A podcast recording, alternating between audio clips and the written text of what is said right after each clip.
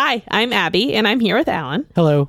And we are here from the future. We're so thankful that you're listening to the early episodes of our podcast. We just wanted to give you a heads up that our format has changed pretty dramatically. And now we do these deep dives into occult and horror history, as well as reading horror stories. So, if you want to enjoy the podcast in its current format, start somewhere around episode 22. Or listen backwards. Enjoy.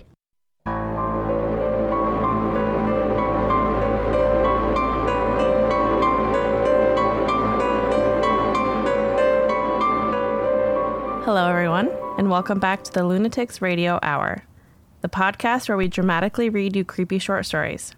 If you're super into horror, sci fi, or anything a little off, then you're in the right place. I'm Abby Brenker, the author of all of these stories so far, though we'd love to read your stories too if you'd like to email them to filmsaboutlunatics at gmail.com. So today we're going to kick things off with a story that I wrote almost three years ago now. Um, our friend and talented voice actor, Avi Dobkin, is going to read The Woods to you. Avi also has his own podcast with our friend Dan, where they watch and review all the episodes of the Power Rangers. Um, that's all of the episodes ever made. Is that right, Avi? That's all the episodes ever made, yeah. And how many seasons is that? Um, I think they're up to 26 or 27, And what are you up to? like 12 or 13. And then what are you going to do when it's over? Die a little bit more on the inside. There you go. Uh, I don't know. I think we've we've talked about um, what to do next, but I think that the idea that we will have gone through every episode of Power Rangers from the very first episode filmed in 1993 to whatever year it is when we eventually finish is such a um, terrifying thought Yeah. in a lot of ways. Or it's like just thinking about the amount of time in our lives we will have spent watching Power Rangers. Yeah, someone had to do it, though. Yeah. I mean, other people have done it. Part of a select few, I suppose. That's right. So that podcast, since Avi's not plugging it himself, is called From Alpha to Z. That's right. Is it available everywhere you can get podcasts? Yeah, it's available uh, anywhere that I think people do get podcasts, which is uh, Apple Podcasts, Google Play, Stitcher. Do people use other services? No. Great. Spotify? Did you say Spotify? No, Are you on Spotify? I'll look into it. Okay. I think that's a pretty major one. Is it? I think it's the most major one. Is it really? Yeah, for sure. Hands down. Um, cool. Also, one more um, tidbit I'd like to share about Avi, pending how he reacts to this. Okay. I just wanted to let everyone know that we've played D and D several times together, Yeah, a couple times. and Avi's always been the dungeon master. Uh huh. So I feel like the bar is pretty high for you to read this story in like a dramatic and entertaining way. Yeah, I mean, I do a, I do a lot of funny voices. Great. Yeah. I'm excited to hear them now as Avi reads The Woods.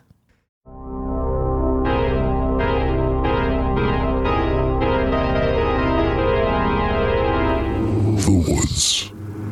Written by Abby Brenker. Narrated by Avi Dobkin. John peered through the trees. He could barely make out their curvy, silhouetted outlines as they moved before the fire. He took careful steps, not wanting to draw attention to himself. The atmosphere seemed to change as he approached. The smells became richer. His nose picked up. The sweet notes of women, notes of lavender and lilac that settled around him like a cloud of perfume. It made his mouth water. It drove him closer, drawing him in. The forest around him was draped in shadows. Orange flashes of light flickered from the fire, making the trees seem to dance around him. The women had long hair. He was close enough to see that now. Through their singing, he could hear the crackling of the fire. He settled behind a tree, ready to watch. Every inch of his body was tingling. His skin was excited by what lay before him. They moved freely, wildly. Some spun and threw their arms up in the air. Others sat on rocks, chanting and singing for others. They were not all identical, but they were all beautiful, some blonde, some brunette, some thin and some thick, but all curvy and soft, all with full hips and breasts. He thought he counted twelve, but they moved so fluidly it was hard to keep track. He could not tell the language of the song. It seemed jovial, powerful. He wondered what they danced for. Did they seek to conjure up some pagan god? Were they simply women of the wild? Did they celebrate something? He leaned closer on his rock, starting to abandon his urge to hide. He wanted to know more about this group.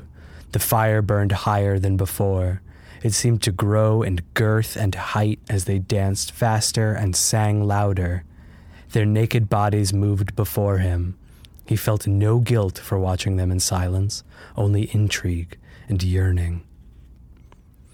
He heard a crackling from behind him. At first, he thought it was the sounds from the bonfire echoing around the trees, but it seemed different. He turned. A man approached from behind. He was older and staggered, stumbling on rocks and roots. John thought perhaps he was hurt, but as he came closer, it was clear he was drunk. John felt a sting of panic. He slipped behind his tree, hiding himself away from the approaching man. The drunkard stormed past him. John did not think he would even have noticed him if he hadn't hid. When he passed, the stink of rum and vomit was alarming. It cut through John's senses, erasing the pleasant smell of lilacs. It was sobering. The man charged straight for the women, who did not shriek or try to cover themselves as he tripped into the brightly lit clearing.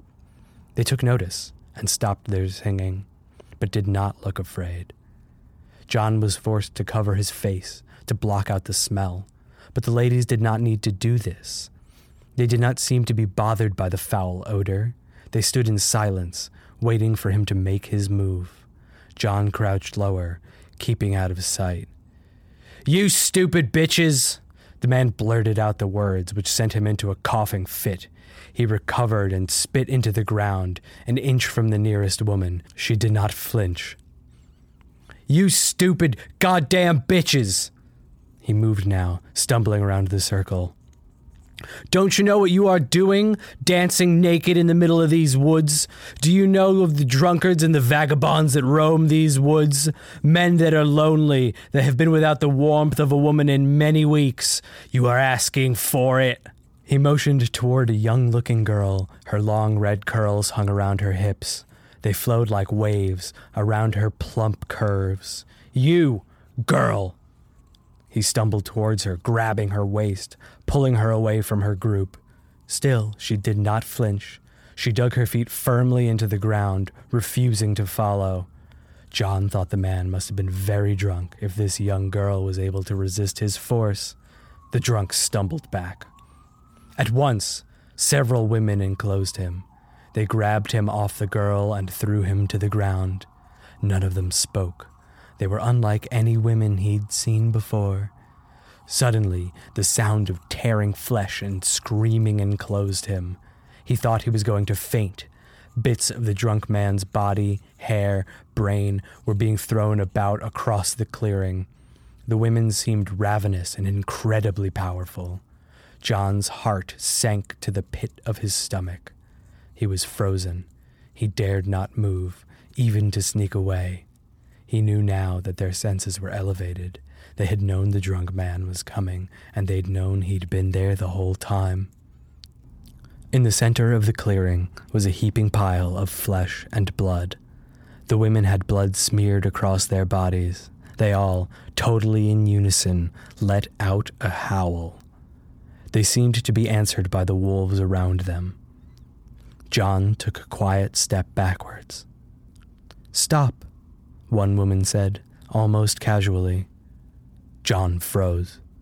He was too disgusting to eat, but we're hungry, and you're fresh and young.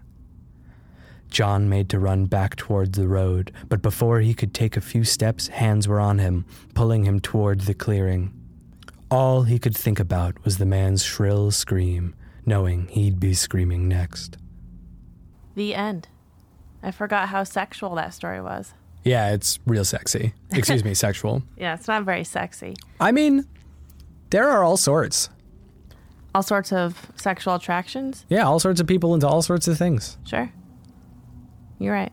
I redact my statement. I mean, just because you didn't necessarily find it sexy doesn't mean that the words you wrote someone else won't find sexy. Sure. That's a fair point. Thank you, Avi. Yeah, it was a pleasure. Awesome.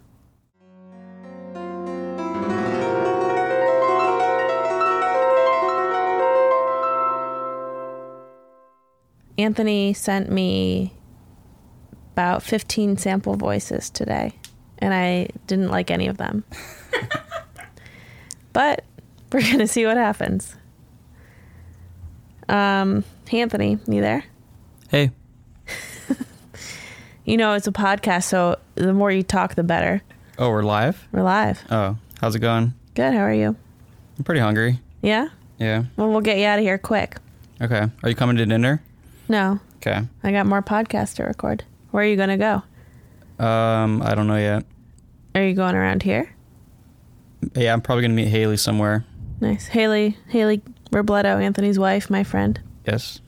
Is her name officially Robledo? Um, yes, mostly. Mostly. Cool. The more you know. All right. Well, we're going to get Anthony home and on his way to food with his wife quickly. So, without further ado, Anthony, with his second time reading a story on the Lunatics Radio Hour podcast, is going to be reading The Window. Cheerio.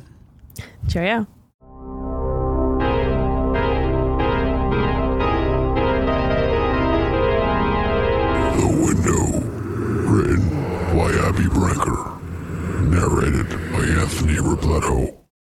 She tucked her hair behind her ear and continued to look up at the empty window in the house next door. She had sworn she'd just seen a flash of light from the upstairs window, and she was kicking the soccer ball around the yard. She looked around, but there wasn't anything else that could have made a reflection. She almost thought she saw the outline of someone. Now it was completely dark. A soft wind rustled her back to reality. She hadn't really noticed the house next to hers until the leaves fell that year. Her family had moved in the summer, but now everything around her was bleak and gray. Alex, Mom says dinner's ready. Coming! Hurry, it's pizza! She turned and made her way inside. Does someone live in that house next door? Anthony, I can't do that? you can. Okay. This is perfect. Alex washed her hands in the sink as her mother gave her a kiss on the cheek. Between ours and the stop sign, I've seen an older looking woman bringing in groceries. Figured she lived there with her husband. It's certainly not well maintained. The yard needs a good mowing. Jack, maybe you can offer to mow their yard. Yeah, sure. After dinner, Alex was sitting on her bed, reluctantly brushing her sopping wet hair. Even through the bit of water lodged in her ear, she could hear the sounds of her brother watching Nickelodeon in the living room below. She turned up her music. Clumsy Christmas lights hanging around the exterior of the room cast moody shadows. Her hair kept getting caught in her brush, and she was pretty sure Jack from study hall had ignored her note on purpose. A light suddenly turned on in the house next to hers. It was coming from the same window as before. Her heart skipped a beat. Without thinking, she slunk off of the bed and moved towards the source of the light. Looking out of the window was like looking in a mirror. Silhouetted in the window, directly across from her, was what looked like a young girl. Alex quickly lunged for the plug to the Christmas lights, outlining her room, and plunged herself into darkness.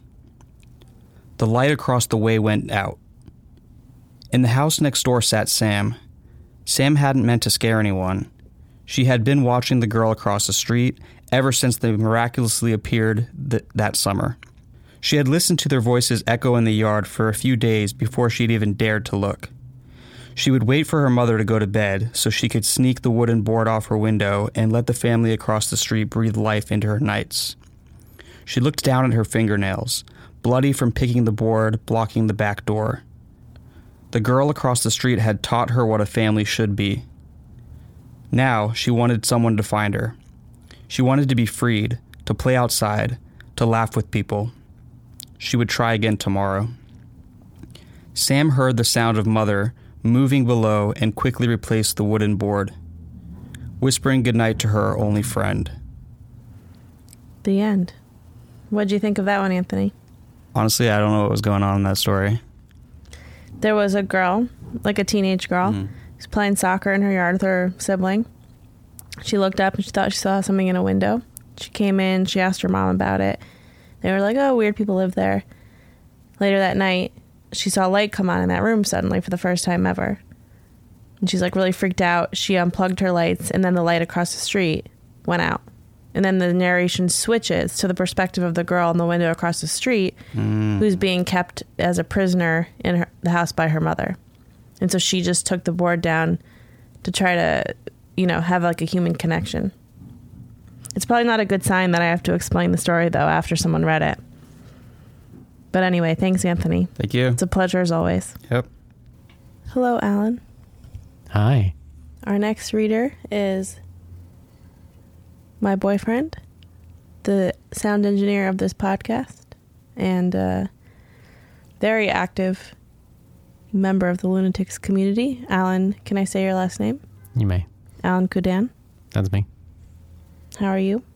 I'm doing very well, thank you. I'm excited to be part of this. You have a very good um, voice presence. Oh, thank you. I've never heard your voice in this way before. This is uh, what's known as good mic control. Is there something maybe about your day to day job that might have helped inform that? I don't see how they're related. Alan is a sound mixer for film and television and commercials and all kinds of things. He's sound mixed over 50 feature films. Uh, it's Does that figure low? uh, no, that I think that's high. Oh. I'm shy of 50. Well, maybe this year we'll get there. Maybe once I finally write Death Farm, Death Farm. the musical. Death Farm coming soon. Hopefully. Okay, well, Alan's going to read our next story because he has a very good mic presence, which I've just now found out. So I wrote this story after a recent trip to New Orleans. Turns out, New Orleans is an amazing place for anyone who is into hauntings or the occult, which I am. And I found a mecca, so to speak, there. Mecca. Yeah. So this is just a little something, but I've got tons of books and things I picked up there, and I want to like do some deeper dives into some New Orleans culture. So coming soon. Um, but anyway, this one is called The Key. Take it away, Alan Kudan.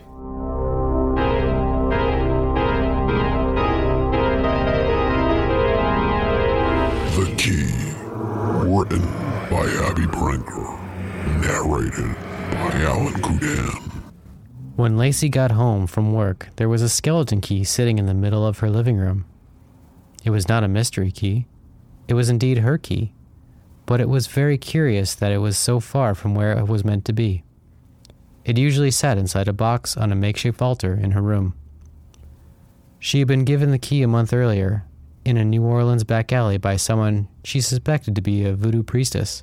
She had packed it safely into her carry on and brought it back to New York placing it on our altar as a symbol of her love for New Orleans and voodoo culture, and her early flea market memories with her father. They would go to the next town over every Sunday. The town put on a huge flea market in an old mill building. He let her pick out one skeleton key each week. He'd prompted that she could write a story about each, describing what world it unlocked. She hadn't done that as a kid, but she brought back the key from New Orleans with new inspiration Maybe she would do that now. The keys from her childhood sat in a cigar box on the altar, along with a note from her grandfather and a bracelet from her grandmother.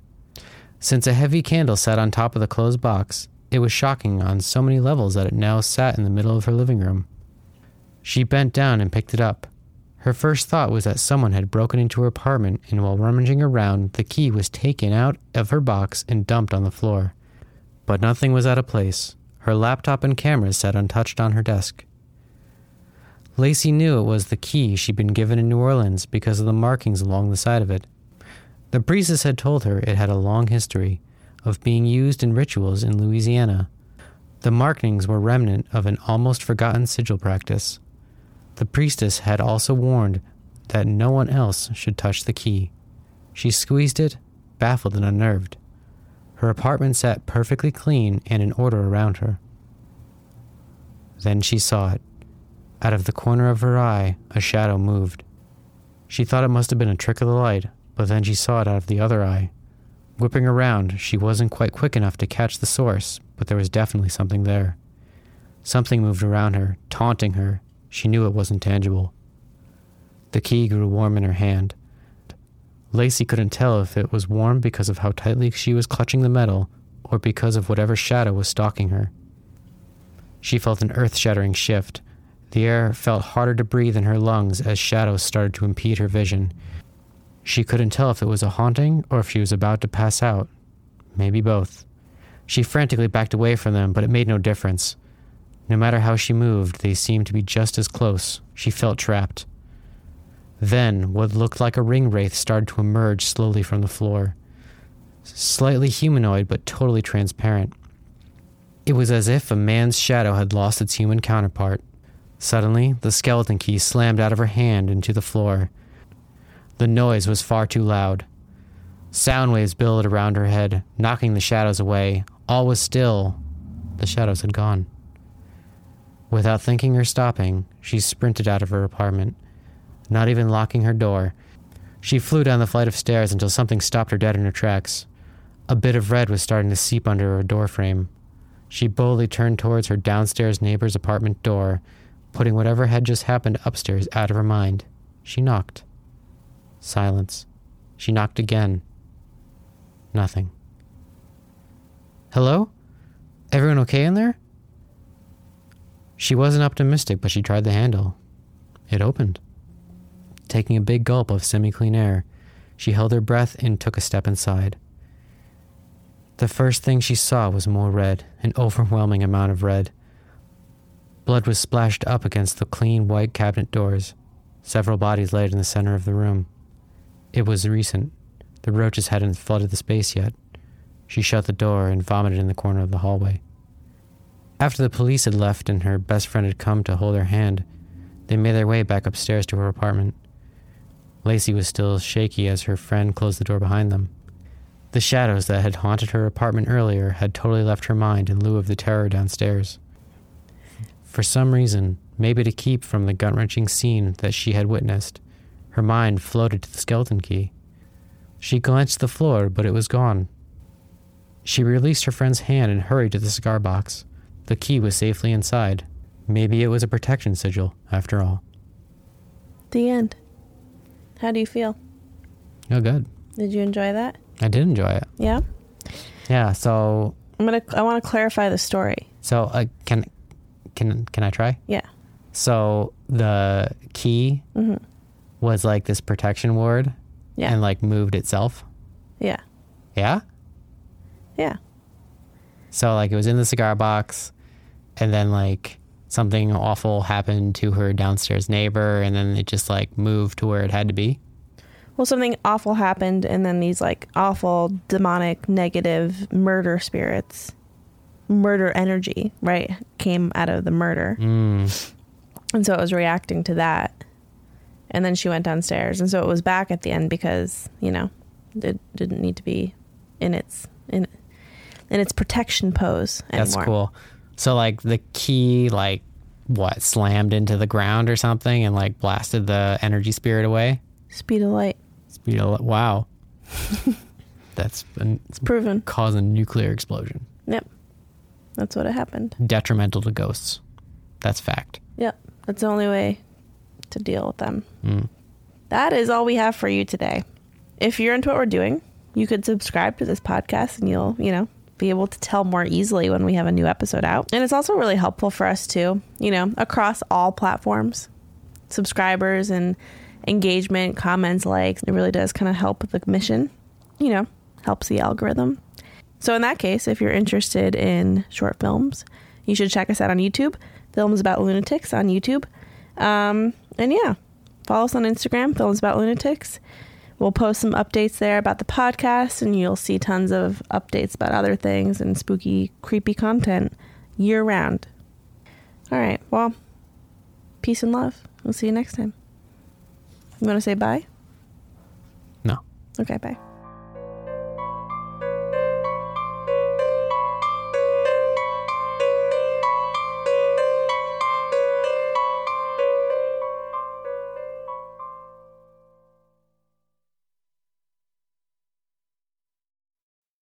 Thanks for listening. If you'd like some bonus content, consider supporting us on Patreon to access our patron exclusive podcast, Horror Movie Club. Also, head to lunaticsproject.com to check out our spooky merch and apparel.